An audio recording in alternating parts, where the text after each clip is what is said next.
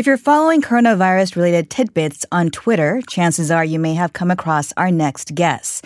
In today's Magnifier, we chat all things soap with Professor Palli Thordarson from the School of Chemistry at the University of New South Wales in Sydney and why health authorities around the globe, including the WHO, are calling it one of the best ways to defend yourself from COVID 19. Good morning from Seoul. Good morning. Good to have you. So, we are now very much aware of the need to practice social distancing to flatten the curve. We do, I think, take more for granted the power of hand washing. Especially with soap. So, before we get into the science of it, could you explain for us what makes the human skin the ideal surface for a virus? Well, because it's so similar to the virus. The virus is a small nanoparticle made out of RNA and proteins and wrapped up in a little greasy layer. And uh, our skin is uh, formed from dead skin cells, and they're just a mass of proteins and fat as well. So these things uh, interact strongly with each other, and uh, so the virus sticks quite well to your skin. And you can pick it up probably from other surfaces. It's like a sticky tape. Okay, so why is soap the best tool for removing viruses from your hands? Well, it comes back to this this greasy layer, this lipid bilayer around the virus, is made out of molecules that look very much like the soap molecules in most uh, soap products. Those soap molecules, they will actually go and interfere and interact with this lipid layer and start to break it off and pull it apart and then pull apart the proteins in the virus. And it just disintegrates and falls apart like a house of cards. And it's inactive, it's dead. We don't have to worry about it anymore. All right. Professor Thordarson, so in South Korea, we've been uh, advised to wash our hands 20 to 30 seconds. Um, and I'm going to be a little bit formulaic here. Is there a difference between 10, 20, 30 seconds of hand washing? And should that time include the time your hands are under water? I believe the, um, on, uh, so on the chemistry front, it's shouldn't take more than a few seconds for the soap to do its job if you cover the virus.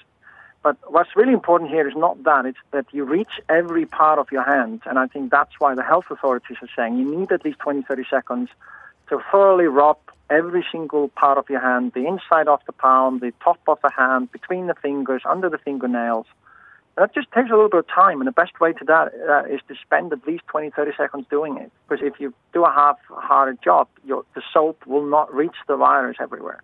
That's the key issue. That's why we need a bit of a time and take it easy and do it properly. To be intentional, to make sure that you are covering yes. that soap with friction uh, under your fingernails, over your, uh, I guess, just the various parts of your hand that perhaps you don't typically wash. So I want to ask you this. Sometimes when you walk into a public bathroom and you take a look at that bar of soap, it looks like it could be more dangerous than helpful. And it perhaps is our imagination coming into play here. But can viruses live on soap? And can't I get a similar effect with just water? No. So with the first question, there's actually been a, a bit of a debate on that, not in terms of this virus. So first, first of all, this virus doesn't tolerate any soap, uh, for except for a really short time, it seems. So there are all the viruses that can tolerate soap, but thankfully not the coronavirus. And more importantly, there's some bacteria that can tolerate soap, which is why people sometimes get nervous about the soap virus. There might be bacteria on it, but not this virus. And likewise, in hospitals, you have to use stronger protests because they're dealing with all sorts of infections. So that's so that's the answer that for us, the public, soap is fine. It will deal with this virus. That's our only worry. If you've got all the worries, you need to use all the products. But for the coronavirus, the soap is fine. Okay. And the soap bar will not have any living virus. But running water is a good one. Running water will wash off some of the virus, but because I said earlier, the virus likes to stick to your skin, almost like a sticky tape, it may not come off. That's the problem with washing your hands with water only. You need soap. It's the crucial uh, ingredient. And there are so many different types of soap. We have the foam soap, the liquid soap, the bar soap. Are there any differences that are known in their effectiveness in combating COVID 19? From what I can see, it's actually not been studied carefully well, but from a chemistry point of view, in terms of the action of the soap, there's no reason to think they would be different.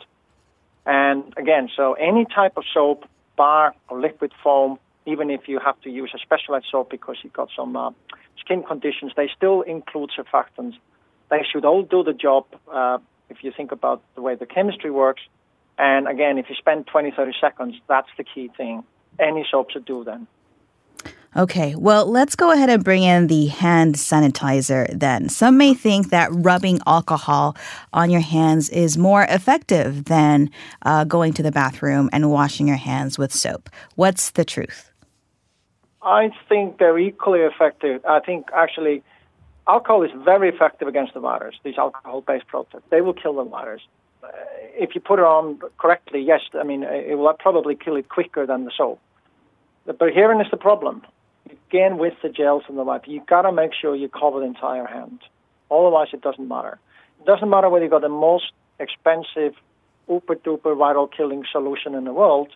If you haven't cleaned the full uh, surface of your hand, the virus could still hide away there.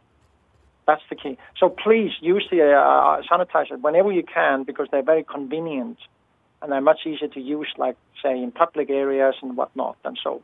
And I would just uh, this is what I do myself. I use both. I just when I can use the sanitizer, I use them, and I use the soap when I get to the bathroom. Okay. And is there a proper way of using alcohol based products when you're in an environment without soap and water?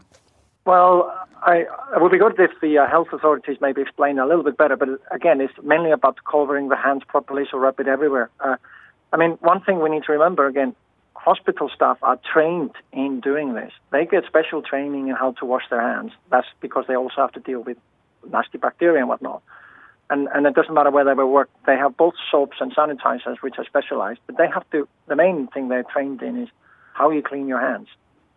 It sounds like we should all know it, but it's actually not that straightforward. And it's the same with the gels. We just, we should try our best. We try to reach everywhere, and then we, we are hopefully covering ourselves. Right. And I do feel like this is a very important and timely and practical and needed conversation that we're having, uh, Professor Thordarson, because a lot of people do look for things that they can do, such as uh, put a, put on masks, and and they'll line up for hours uh, in front of uh, pharmacies to access these masks. But sometimes the solution is right at our fingertips. And uh, I hope we are making a strong case to, to those of our listeners who may be a little bit stressed out about the virus at the moment. And you did uh, tweet information on how soap works in removing viruses. It went viral. You have uh, 77.7 thousand likes and 48,000 retweets and counting. What do you think is the nerve that you touched out there? I think the nerve was this. We were hearing two strange messages. One was that um, if you get the virus, even if you had a million dollars, there's no drug that can save you. It's only your body can save you. But hey, you should go and use a grandma's bar of soap also to kill the virus. And I think that didn't quite compute with people. So that's why I sat down to explain. Well, actually, soap. I know it's cheap, one of the cheapest stuff we can buy. It's perfect. It kills the virus as long as it's outside your body. Once it's in your body, it doesn't do anything. There's no point eating soap, please. people actually ask me that. No, no, no, that's not going to help you at all. I'll make you very sick. Uh, no, the virus is vulnerable outside your body. Uh, once it's in your body, that's it. Uh, only your body can fight it off. So uh, I think I touched that nerve. People couldn't quite comprehend that something as simple as soap, all the alcohol products can kill the virus, but we don't have any drugs. Thank you so much for your time today. Thank you, uh, and have a pleasant day. Thank you. You as well. Be safe. That was Professor Palli Thordarson from the School of Chemistry at the University of New South Wales in Sydney. Do check him out on Twitter. Lots of good advice at Palli, P A L L I Thordarson, T H O R D A R S O N.